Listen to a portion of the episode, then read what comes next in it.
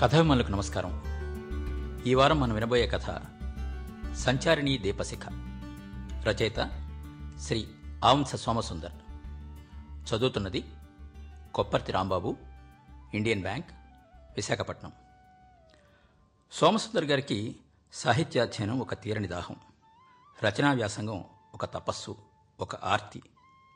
వీరి పేరు చెప్పగానే అభ్యుదయ కవిత్వం వజ్రాయుధం జ్ఞాపకం వస్తాయి. పలు సమకాలీన కవిత్వోద్యమాలతో ప్రత్యక్ష భాగస్వామి. అనేక సాహిత్య తాత్విక వైవిధ్య అంశాలపై సాధికారంగా ప్రవచించగల అర్హత ఉన్న అభిజ్ఞుడు. ఒక్క నాటకం తప్ప మిగిలిన అన్ని సాహితీ ప్రక్రియల్లోనూ తన ప్రతిభా పాఠవాలను చాటుకొని సుప్రసిద్ధ అభ్యుదయ కవిగా వ్యాఖ్యానాత్మక విమర్శకుడిగా పేరు పొందినవారు. పసిడి రథం బాలగేయ సంపుటి రచించిన సంగీత పరిజ్ఞానమున్న అరుదైన సాహితీవేత్త.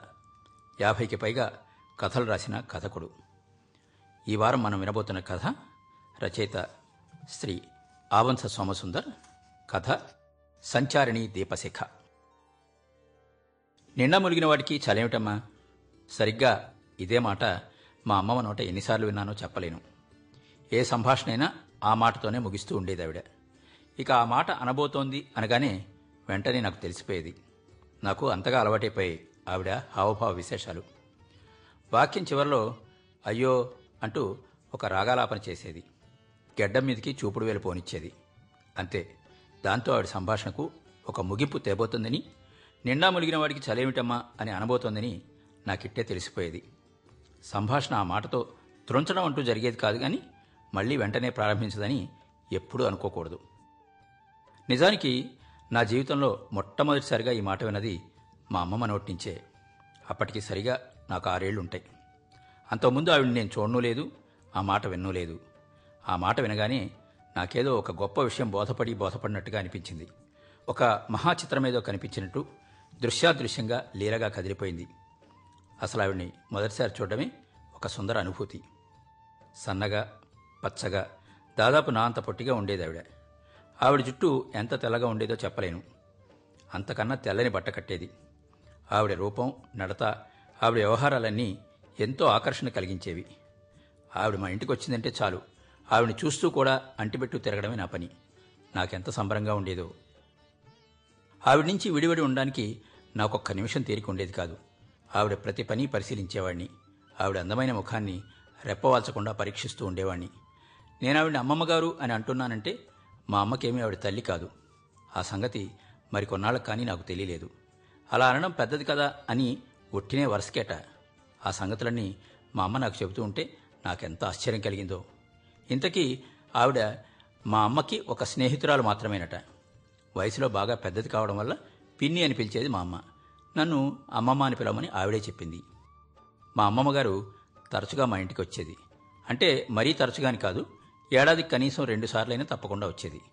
వచ్చినప్పుడల్లా నెల రెండు నెలలు ఉండి మరీ వెళ్ళేది. ముఖ్యంగా శివరాత్రి ముందు తప్పకుండా వచ్చేది. మా ఊళ్ళో ఈశ్వరుడికి గొప్ప తీర్థం జరిగేది. అప్పుడు ఆవిడ వచ్చిందంటే నాకెంతో సంబరంగా ఉండేది. ఎందుకంటే జేబు నిండా డబ్బులు గలగలాడేవి. ఆవిడ రావడమే విచిత్రంగా వచ్చేది. ఒక పాత ట్రంకు పెట్టె నిలువుగా ఉండి తలవైపుగా రెండు పక్కలకి మూతలు తీసుకునే పెట్టె తెచ్చుకునేది అలాంటి పెట్టె మళ్ళీ నేను ఎక్కడా చూడలేదు. అది మళ్ళీ మళ్ళీ నల్లరంగు పూసినట్టుండేది. దానికి పెద్ద తాళం కప్ప వేసేదా? కానీ ఎందుకో చుట్టూ బలమైన తాడు బిగించేది. మూత విడిగా ఉండే తాటాకు బుట్ట కూడా తెచ్చుకునేది. దాని నిండా రకరకాల చిల్లర సామాన్లు ఉండేవి. దేవుడు పెట్టె ఆవునేతి సీసా అక్షింతల డబ్బా ఒత్తుల డబ్బా రుద్రాక్షమాల. అబ్బా ఎన్ని సామాన్లు ఉండేవో. విప్ర వినోదుడి సంచిలాగా దాని నిండా రకరకాల విచిత్ర సామగ్రి. నాకు పనికొచ్చేవి ఏమైనా ఉండేవేమో అని వెతుకుదామని ప్రయత్నిస్తే ఓసారి దెబ్బలాడింది. ఈ రెండూ కాకుండా మరో చేతి సంచి కూడా ఉండేది. అందులో డబ్బులేసుకునే సిరుకు గుడ్డ సంచి ఒక మందు సీసా ఒక వెండి గ్లాసు ఒక పాత గుడ్డ తప్పకుండా ఉండేవి. ఆవిడెప్పుడూ సంచారంలోనే ఉంటుందని కావలసిన సామానంతా కూడానే ఉంటుందని తర్వాత మా అమ్మ చెప్పింది. ఆవిడికి ఒక స్థిర నివాసం అంటూ లేదని అక్కడో నెల అక్కడో రెండు నెలలు గడిపేస్తుందని మా అమ్మ చెప్పింది. బహుశా మా ఇంటి దగ్గర జరిగినట్టే ఆవిడకు ప్రతి చోట ఎంతో మర్యాద జరుగుతుంది కాబోలు అనిపించింది నాకు. ఆవిడ తెల్లని చుట్టూ కెరటాలుగా దిగజారుతుంటే అప్పుడప్పుడు వేలుముడు వేసుకునేది. అంత ముదిమిలోనూ ఎంతో అందంగా మెరిసేది ఆమె మొగం. కళ్ళకి వెండి ఫ్రేమ్ కళ్ళద్దాలుండేవి. అవి చింతపిక్క దళసరిలో ఉండేవి. ఆవిడ గురించి మరో చిత్రం ఏంటంటే ఆవిడెప్పుడూ అన్నం తినేది కాదు. ఐదే ఐదు మినపకారులు స్వయంగా నేత్తో వేయించుకునేది. తన వెండి గ్లాసుతో గ్లాసుడు కాఫీ తాగేది. రాత్రిపూట అది లేదు. ఒక గ్లాసుడు పాలు తాగేది అంతే మందు పుచ్చుకున్న మంచినీళ్ళు తాగినా ఆ గ్లాసు తప్ప మరో గ్లాసు ముట్టుకునేది కాదు. ఆవిడ ఇనపెట్లో కావలసినంత డబ్బు తప్పకుండా అట్టడుగుని దాచుకునేది. ఇంతకీ ఆవిడ పేరు చెప్పడం మర్చాను. జానికమ్మ గారు బహుశా నాకు కొంచెం తెలిసాక అదే మొదటిసారేమో. ఒక శుక్రవారం సాయంత్రం వచ్చింది. ఎల్లుండే శివరాత్రి. నాకు బాగా జ్ఞాపకం ఉంది. ఆవిడని చూడగానే నాకెంతో ఆనందం కలిగింది. ఎగిరి గంతేశాను. పెరట్లో పనిచేసుకుంటున్న మా అమ్మ దగ్గరికి ఒక్క పరుగులో వెళ్ళి శుభవార్త అందించాను. మా అమ్మ కూడా చేతులైనా కడుక్కోకుండా వచ్చేసింది. అయ్యో జానికమ్మ పిన్ని ఈ మాట ఇంత ఆలస్యం చేసావేంటమ్మా రోజు నిన్ను గురించే తలుచుకుంటున్నా అంటూ అమ్మమ్మని లోపలికి ఆహ్వానించింది.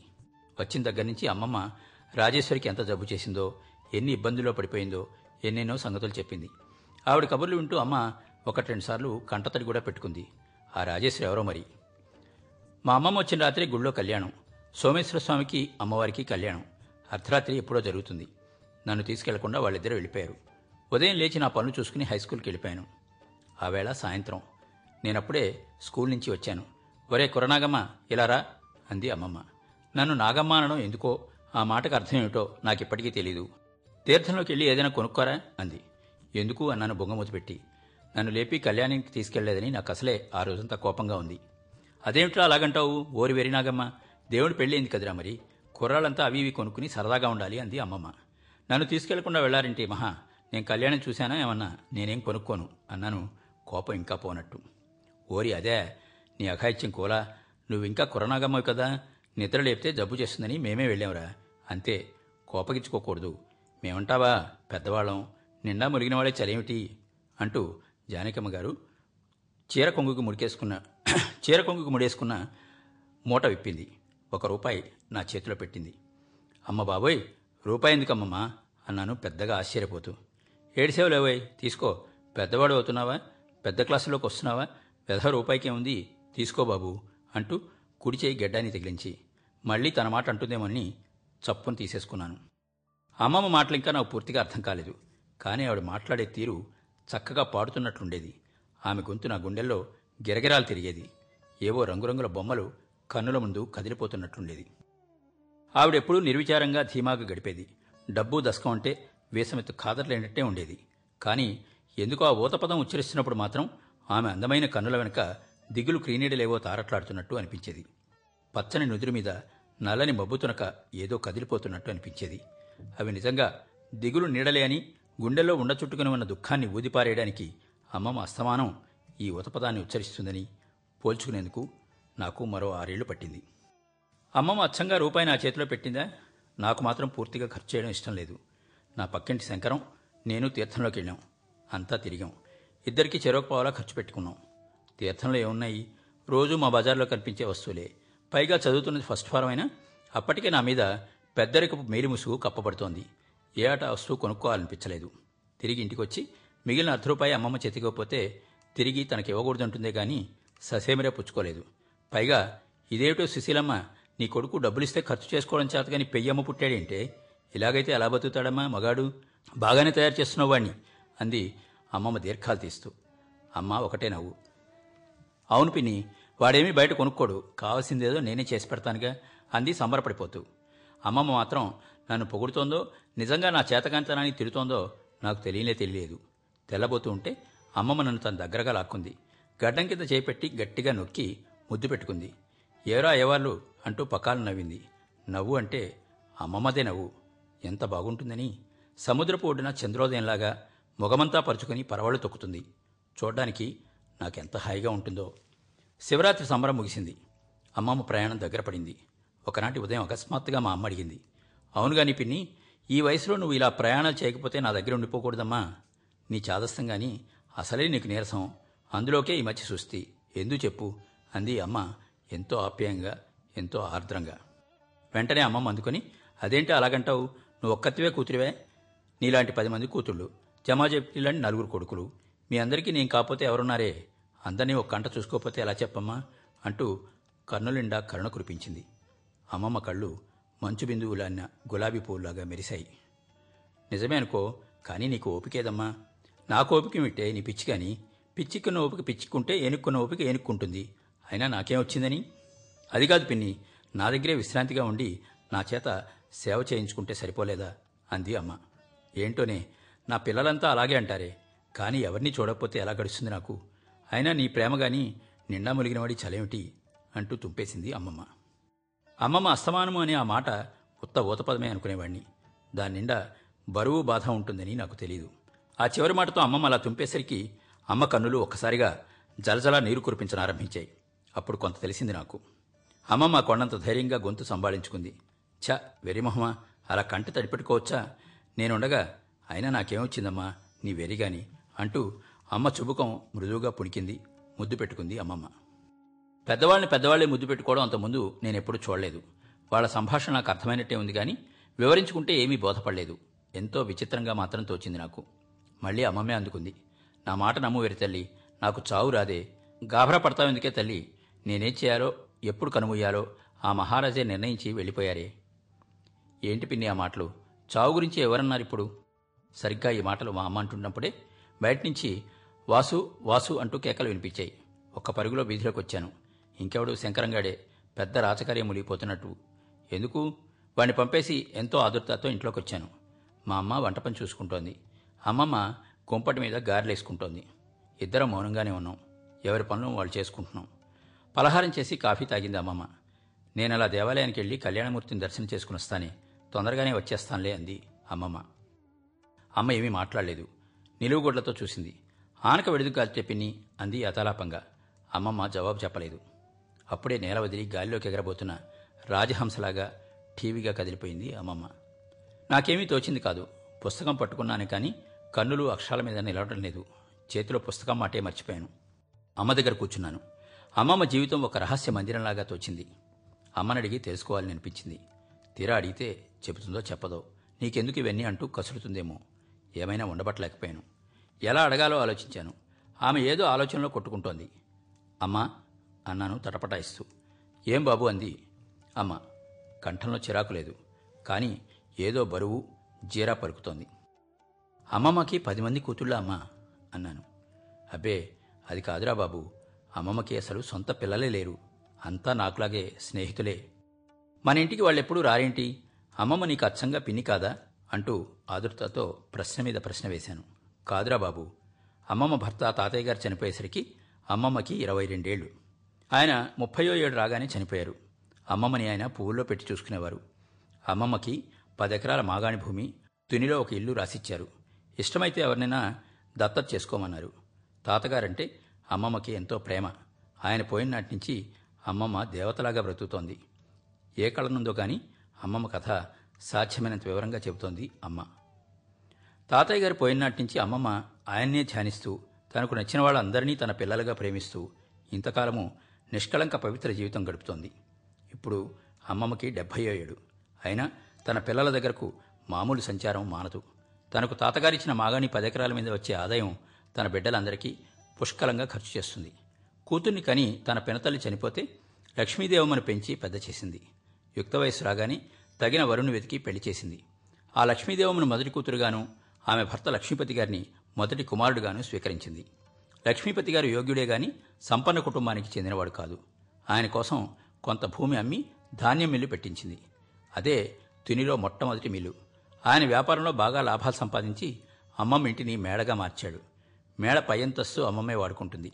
లక్ష్మీపతి గారి సంపత్తి తామరతంపరగా పొంగింది. ఆయన ఇప్పుడు మరో నూనె మిల్లు కూడా పెట్టాడు. తినులో విపరీతమైన పేరు ప్రతిష్టలు ఆర్జించారు. ఇంత చేసినా తన ఇంటిని తన సొంతంగా ఆయన ఎప్పుడూ భావించరు.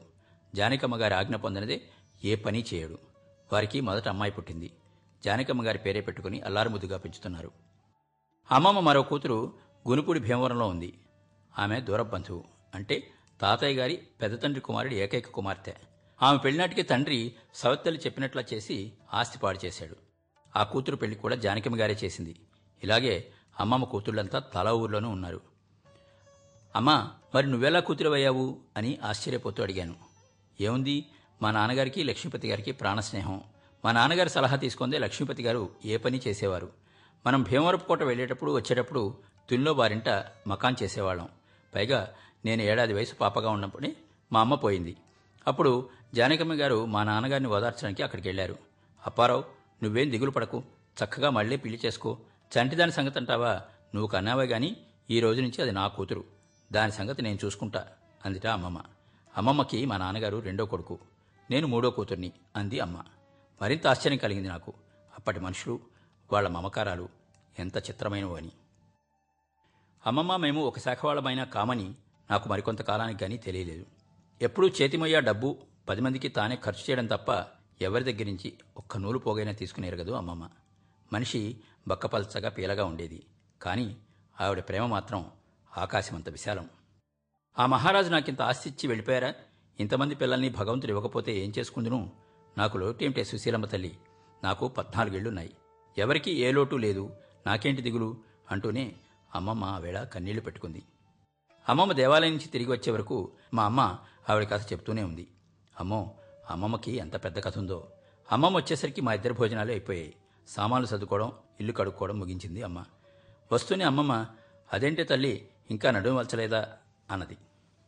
నీకోసమే చూస్తున్నానమ్మా. ఇదిగో అయిపోయింది అంటూ అమ్మ చేతులు తుడుచుకుంది. మా ముగ్గురికి హాల్లో వరుసగా మంచాలు వాల్చి పక్కలేసింది. నా మంచం మీద పడుకుని నిద్రపోయినట్టు నటిస్తున్నాను. కళ్యాణమూర్తుల అలంకరణ గురించి తన్మయత్వంతో వర్ణించి చెబుతోంది అమ్మమ్మ. దేవుడి కళ్యాణం గురించి చెబుతుంటే తన పెళ్ళినాటి ముచ్చట్లు జ్ఞాపకం వచ్చే కాబోలు. చెప్పడం ప్రారంభించింది. నిజమేనమ్మా. దేవుడి కళ్యాణం చూస్తుంటే నా పెళ్ళి జ్ఞాపకం వస్తోంది. నాకప్పటికి పన్నెండో ఏడు. అమ్మవారి విగ్రహంలాగా పొట్టిగా ఉండేదాన్ని. బంగారు తీగలాగా మెరిసిపోతోంది అనేవాళ్ళు అంతా. మీ బాబాయ్కి ఇరవయో ఏడు. పచ్చగా బంగారం కడ్డీలా మెరిసిపోయేవారు. ఎంత అందంగా ఉండేవారని. గంగావతరణం బొమ్మ చూశావా? నడుముకి చేతులు బిగించి సిద్ధంగా నిల్చునుంటాడు ఈశ్వరుడు. అచ్చంగా అలాగే ఉండేవారే తల్లి. పెళ్ళినాడు ఆయన్ని చూసినప్పుడే నా పంచప్రాణాలు తీసి ఆయన పాదాల దగ్గర పెట్టేశాను. ఆ మహారాజు ఎందుకో తెలీదు. ప్రాణం కన్నా తీపిగా చూసుకునేవారు నన్ను. ఆయనంటే నాకెంత భక్తి తాత్పర్యాలో అంత చనువును. ఏదో చెప్పేస్తున్నాను. ఇంతకీ కొరణాగమ్మ పడుకున్నాడా? అంది అమ్మమ్మ. కళ్ళు గట్టిగా మూసుకుని దొంగ నిద్ర నటిస్తున్నాను. ఒళ్ళు కదపటం లేదు. నిద్రకి దొంగ నిద్రకి తేడా ఉంటుందేమో. అమ్మమ్మకి తెలిసిపోతుందేమో అనిపించి నవ్వొచ్చింది. అమ్మో ఎలా నవ్వడం? అమ్మ నన్ను ఒకసారి పరీక్షగా చూసింది. వాడికి ఎప్పుడో నిద్ర పట్టేసిందమ్మా అంది.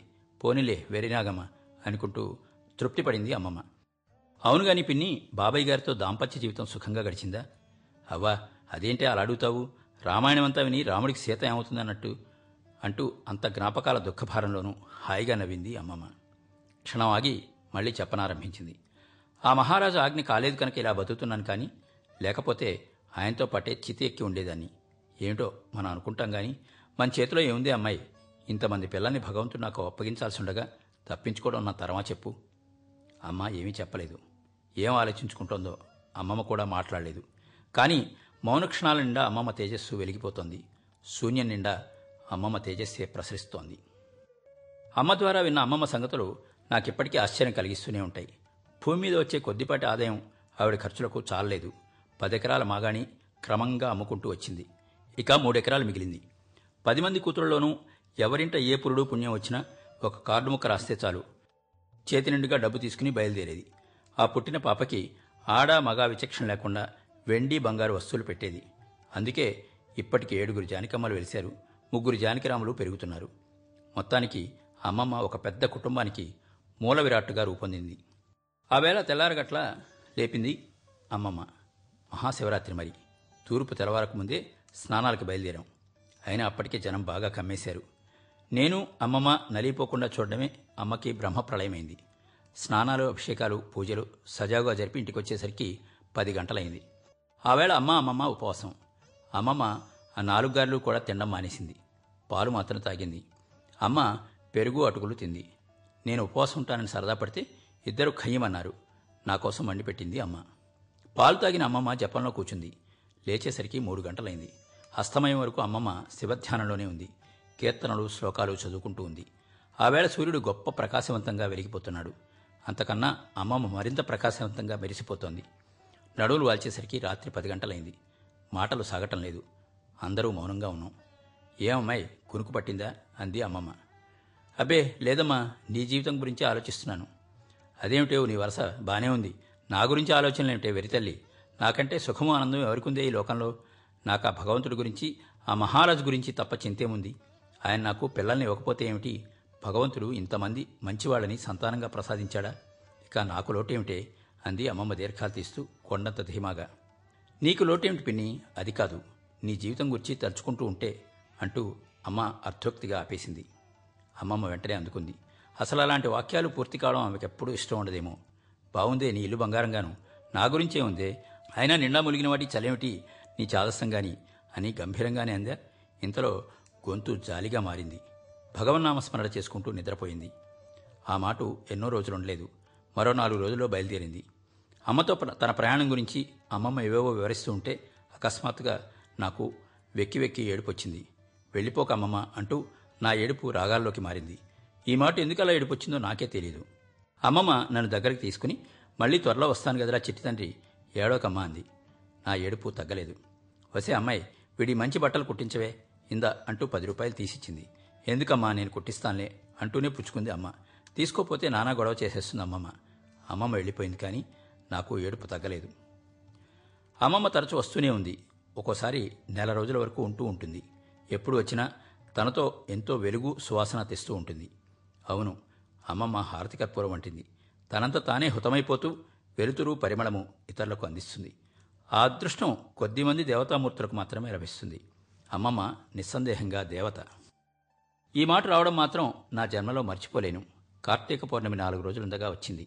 వస్తూనే అమ్మతో కురనాగం పుట్టినరోజు కదా అని అర్జెంటుగా వచ్చేసానే అంది. నా పుట్టినరోజు గురించి అమ్మమ్మకి ఎంత జ్ఞాపకమో. అమ్మ అదే మాట అంటూ హాయిగా నవ్వింది.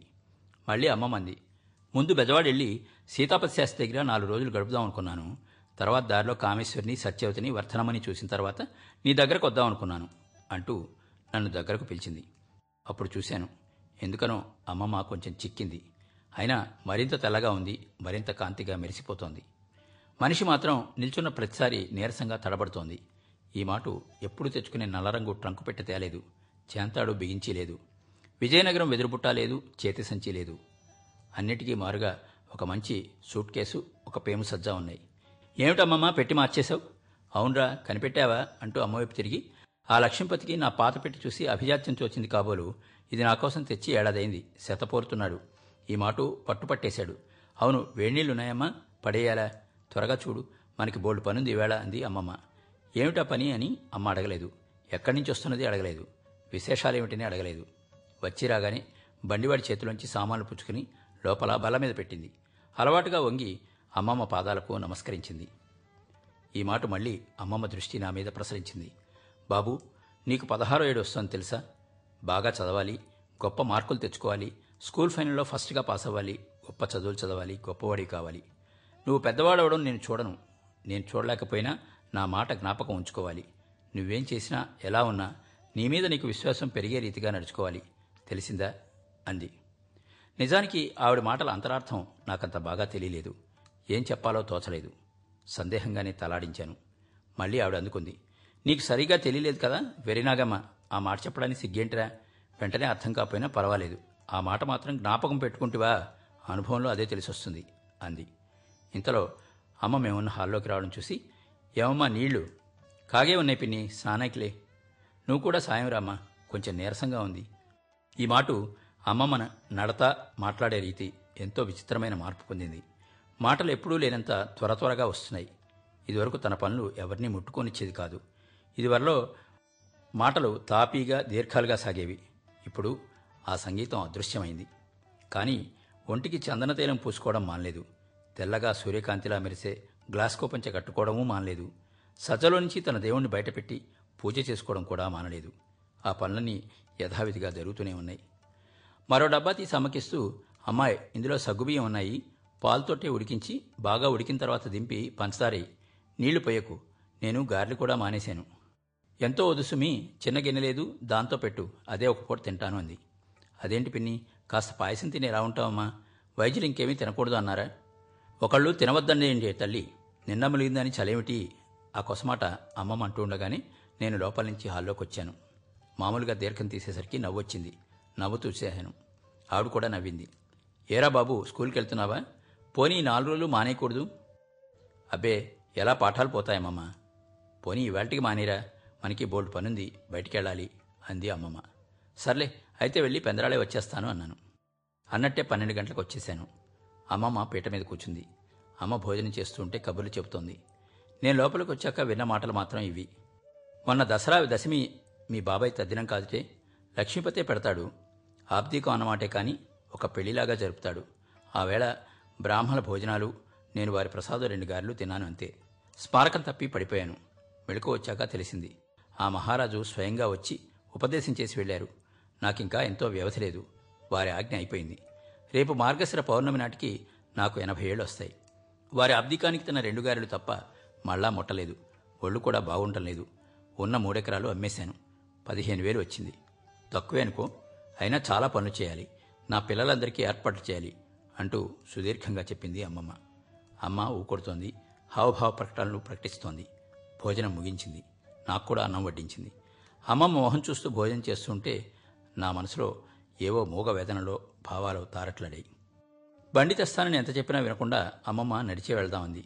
అమ్మకు కానీ నాకు కానీ ఆవిడ మనసులో ఉన్న ఆ బోరెడు పని ఏమిటో తెలియదు తిన్నగా బట్టల కొట్టు దగ్గర తీసుకెళ్ళింది.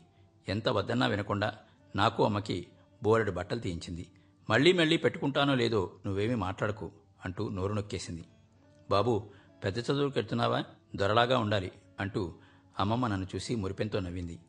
ఆవిడ మాటని కాదనేవారెవరు అమ్మమ్మకి ఏ ఆలోచన కలిగినా ఎవ్వరూ ఆటంకపరచలేరు. తోచినట్టు చేయాల్సిందే. మంచి టైలర్ని పిలిచింది. సూట్ ఎలా కుట్టాలో పురమాయించింది. కొలతలు తీసుకోమంది. బట్టలు తీసుకుని టైలర్ వెళ్ళిపోయాడు. కొట్టు దిగుతూ అమ్మమ్మంది కదా? ఏమో సుశీలమ్మ తల్లి నువ్వేమీ మొహమాట పడకు. నీకేం కావాలో చెప్పు. రేపు మంది అవునో కాదో? అయ్యో ఇంకానా నిండా ములిగిన వాడి చలేంటి? అమ్మ ఏమీ మాట్లాడలేదు. సరేనారా తల్లికి కొడుక్కి సరిగ్గా సరిపోయింది. పదండి అంటూ మమ్మల్ని ఇద్దరిని ఆంధ్రా బ్యాంక్కి తీసుకెళ్ళింది. మేనేజర్ గారితో ఏదో మాట్లాడింది. నాకు తెలిసింది మాత్రం చాలా కొంచెం. నా పెద్ద చదువుల కోసమని పదిహేను వందలు బ్యాంకులో వేస్తోంది అని. అమ్మ నేను కలిసి సంతకం చేస్తే తప్ప ఇవ్వరట. అంతే. ఇదంతా చూసి అమ్మ చెంగు మొహానికి అడ్డం పెట్టుకుని అక్కడే వెక్కి వెక్కి ఏడ్చేసింది. నేనేమీ అనలేదు. ఏమంటాను? అమ్మమ్మ చెప్పినట్టు కొరనాగమని కదా. ఏమిటి తల్లి ఈ అట్టహాసం? నీకేమైనా మతిపోయిందే? పోన్లే నా మీద ఇష్టం లేదేమో చెప్పు. మానేస్తాను. నా మనవడికి నేను ఆ మాత్రం పెట్టుకోవడానికి తగనంటావా? అయ్యో రాత అంటూ కొంచెం గట్టిగా దీర్ఘాలు తీసింది. ఏంటో పిన్ని ఎందుకు చెప్పిదంతా? అదిగో ఆ మాటే అనొద్దన్నాను. ఇంకేమన్నా అన్నావంటే నా నోటి నుంచి మంచి మాటలు రావు. తెలిసిందా? ఇంత బతుకు బతికిన దాన్ని నా నోట చెడ్డ మాటలు అనిపించాలని ఉందా చెప్పు. అది కాదు పిన్ని నీ రుణం నేను ఎలా తీర్చుకుంటానమ్మా? ఛ తల్లికి కూతురికి రుణమేమిటే పిచ్చి తల్లి? అయినా నాదే ఉంది. ఆ మహారాజా ఆజ్ఞ ప్రకారమే చేస్తున్నాను. పదండి అంది. ఆవేళ కార్తీక పౌర్ణమి. నా పుట్టినరోజు. నాకు పదహారేళ్ళు వచ్చాయో లేదో తెలియదు కానీ కావాలని ఆనాడే పుట్టినంత ఆనందంగా ఉంది. ఆవేళ ఉదయం నుంచి నా మనసుండా గొప్ప వెన్నెల కాస్తోంది. అమ్మమ్మ మా పాలిటి సాక్షాత్తు దేవతలాగా కనిపించింది. ఆమె బట్టలు కుట్టించినందుకు కాదు నా పేర బ్యాంకులో డబ్బులు వేసినందుకు కాదు. పెందరాళి ఆవేళ అమ్మమ్మే నన్ను నిద్రలేపింది. స్వయంగా అక్షతలను తల మీద వేసి దీవించి నూనె పెట్టింది. నా తలంటు కార్యక్రమం ముగిసింది. టైలర్ తెచ్చిన కొత్త బట్టలు కట్టుకున్నాను. సూట్ వేసుకుంటే కొత్త వేషం ఏదో వేసినట్లు నాకెంతో ముచ్చటగా ఉంది. చూశావే నీ కొడుకు అచ్చంగా దొరలాగే ఉన్నాడు. నాకు తెలియదే నువ్వేదో అంటావు గాని వాడి ఛాయకి అందానికి ఎంత బాగా అమిరిందో చూడు. అంటూ అమ్మమ్మ ముచ్చట పడిపోయింది. నాకు కావలసిన పిండి వంటలు చేయించి పెట్టింది. మరో నాలుగు రోజులైనా ఉండమని ఎంత బతిమాలినా వింది కాదు. నాకింకెంతో వ్యవధి లేదురా అంటూ పెట్టాబేడా సర్దుకుంది. మర్నాడు మూడు గంటల బండికి భీమవరం బయలుదేరి వెళ్తూ అమ్మని పిలిచి రెండు వందలు చేతికిచ్చి ఇవి నీ దగ్గర నుంచి తల్లి నేను మళ్ళీ వచ్చినప్పుడు తీసుకుంటాను అంది. అమ్మ సందేహిస్తూనే పుచ్చుకుంది. చేతులు వణికాయి కళ్ళల్లో నీళ్ళు కమ్మాయి. అమ్మ మాదేం పట్టించుకోలేదు. నన్ను దగ్గరకు పిలిచింది. బుగ్గలు పుణికింది. నేను చెప్పిన మాటలు జ్ఞాపకం పెట్టుకుంటావు కదూ అంది. అంతే మరేం చెప్పలేదు. ఆవేళ అమ్మమ్మని రైలెక్కించి వస్తూ అమ్మ నేను వెక్కి వెక్కి ఏడ్చాం. అది మొదలుగా నాకిప్పటికీ అమ్మమ్మని తలుచుకుంటే చాలు కన్నులు తొలకరి మబ్బులైపోతాయి. అలా అమ్మమ్మ వెళ్ళిందా? ప్రతిరోజు అమ్మ నేను ఒక్కసారైనా ఆవిడ గురించి మాట్లాడుకుంటూనే ఉన్నాం. నెలకో పదిహేను రోజులకో అమ్మమ్మ తాను ఎక్కడ ఉన్నది? ఆరోగ్యం ఎలా ఉన్నది? క్లుప్తంగా అయినా ఉత్తరాలు రాసేది. ఈ మారు ఎందుచేతో రెండు నెలలైనా ఉత్తరమే రాలేదు. నేను చదువులో పడ్డాను. అమ్మమ్మని తలుచుకుని పుస్తకం పట్టుకుంటే ఎలాంటి పాఠమైనా క్షణంలో వచ్చేసేది. దీపం పెట్టు కూర్చుంటే చుట్టూరా కాంతిలో అమ్మమ్మే ఎదురై నాకెంతో ధైర్యం చెబుతున్నట్టుండేది. అమ్మమ్మ కాంతి సూర్యుడికి చంద్రుడికి దీపాలకి అతీతమైంది కాబోలు. శివరాత్రి దగ్గర పడుతోంది. అమ్మమ్మ తప్పకుండా వస్తుందని అమ్మ నేను గంపడి ఆశతో ఎదురు చూస్తున్నాం. అమ్మమ్మ పడుకునే పరుపు బాగా మాసి తూట్లు పడుతోంది. దానికి కొత్త గుడ్డ కుట్టించి దూది ఏకించి పరుపు కుట్టించింది. అమ్మ నేను కలిసి మంచం కూడా బిగించాం. శివరాత్రి వచ్చేసింది. కానీ అమ్మమ్మ రాలేదు. ఏమిటో మా ఇద్దరికీ తోచలేదు. స్నానాలకు కూడా వెళ్ళలేదు. మనసు ఎందుకో ఉక్కిరిబిక్కిరవుతోంది. అమ్మకి మరీ దిగులుగా ఉంది. వంట ప్రయత్నం కూడా చేయకుండా వీధి హాల్లో అమ్మ నేను దిగాలు పడి కూర్చున్నాం. అమ్మమ్మ గురించే మాట్లాడుకుంటున్నాం. వీధిలోంచి కేక వినిపించి పరుగు పెట్టాను. ఇంకేముంది? టెలిగ్రామ్. అమ్మమ్మ చనిపోయిందని వెంటనే బయలుదేరమ్మని లక్ష్మీపతి గారు ఆ వాక్యం చదివి వినిపించేసరికి అమ్మ మ్రాన్ పడిపోయింది ఇలాంటి ఉపనేదో వస్తుందని నాకు ఉదయం నుంచి తడుతూనే ఉందిరా. బాబులే పెట్టెలో బట్టలు నా బట్టలు సర్దు. ఇంకేముంది? పద బయలుదేరదాం. అమ్మగాని నేను గాని బావురుమని ఏడవలేదు. కన్నీళ్ళు మాత్రం ఎంత తుడుచుకున్నా ఆగడం లేదు. టెలిగ్రామ్ చేరిన ఒక గంటకే రైలెక్కాం. ప్రయాణం చేస్తున్నంతసేపు అమ్మ నాతో ఒక్క మాటైనా మాట్లాడలేదు. ఇద్దరం ముఖాలైనా చూసుకోలేదు. మేము లక్ష్మీపతి గారింటికి వెళ్ళేసరికి అమ్మమ్మ హాయిగా నిద్రపోతున్నట్టే ఉంది. ఒంటి నిండా రంగురంగుల పువ్వులు ధరించింది. గొప్ప సువాసనగా అగరొత్తులు వెలుగుతున్నాయి. ఒళ్ళంతా హారతి కర్పూరం పొడి వాసనలు చిమ్ముతోంది. అప్పటికప్పుడే ఇద్దరు ముగ్గురు కూతుళ్ళు వచ్చారు. ఇద్దరు కొడుకులు కూడా వచ్చారు. ఆ ఊళ్ళో జనం ఎంతమంది వచ్చారో? వెళుతున్న వాళ్ళు వెళ్తుంటే వస్తున్న వాళ్ళు వస్తూనే ఉన్నారు. సుశీలమ్మ తల్లి వచ్చావా? మనకింకా అమ్మలేదు అంటూ బావురుమన్నారు లక్ష్మీపతి గారు. లక్ష్మీదేవి గారి మాట చెప్పనక్కర్లేదు. అమ్మని కావలించుకుని ఒక్కటే రొదగా ఏడుస్తోంది. అమ్మ అందరినీ తప్పించుకుని వెళ్ళి అమ్మమ్మ మీద పడిపోయింది. నెత్తినూరు బాదుకుంటూ అప్పుడు బావురుమంది. నేను మరో పక్క అమ్మమ్మ చేతిని పట్టుకుని కూని రాగాలు తీస్తున్నాను. లక్ష్మీపతి గారింటి ఆవరణలో జనం పోగులు పోగులుగా ఉన్నారు. ఎవరి నోట విన్నా కూడా జానకమ్మ గారి కీర్తిగానమే వినిపిస్తోంది. అమ్మమ్మ పడుకున్న దగ్గరికి అప్పుడే వచ్చారొక ముసలాయన. కర్రబోతంతో వంగిపోయి నడుస్తున్నాడు. తొక్కలు వేలాడుతున్నాయి. వచ్చి తల దగ్గర కూర్చున్నారు. జానకమ్మ తల్లి వెళ్ళిపోయావా అన్నాడు వణుకుతున్న గొంతుతో. మహాతల్లి దీపంలాగా వెలిగింది. దీపంలాగే వెళ్ళిపోయింది. మనమే దురదృష్టవంతులం. అయినా ఎవరూ ఏడవకూడదమ్మా. ఆ మహనీయురాలు దేవత మన ఏడుపులు చూడలేదమ్మా. ఎందరి కష్టాలను ఆదుకుందో ఎన్నెన్ని గుప్తదానాలు చేసిందో మహాతల్లి అంటున్నాడాయన ఏడవద్దు అంటూనే ఆయనే వెక్కి వెక్కి ఏడుస్తున్నాడు. మధ్యాహ్నం రెండు గంటలయ్యాక అమ్మమ్మ కూతుళ్ళు పది మంది వచ్చారు. కొడుకులు నలుగురు జమాజట్టిలాగా సిద్ధంగానే ఉన్నారు. ముగ్గురు కొడుకులు మూడు భుజాలు కాయగా వర్ధనం పిన్ని భర్త నారాయణమూర్తి నాలుగో కొమ్ము కాశారు. లక్ష్మీపతి గారు తలగోరు పట్టారు. వెనుకగా కూతుళ్ళంతా నడవగా అమ్మమ్మ పూల రథం కదిలింది. ఇంతక వచ్చిన ముసలాయన శ్మశానానికి స్త్రీలు రావడం రివాజ్ కాదమ్మా మీరు వెనక్కి తగ్గండి. ఆవిడకేం మహనీరాలు వెళ్ళిపోతోంది అన్నారు. అయినా ఒక్కరూ వినిపించుకోలేదు.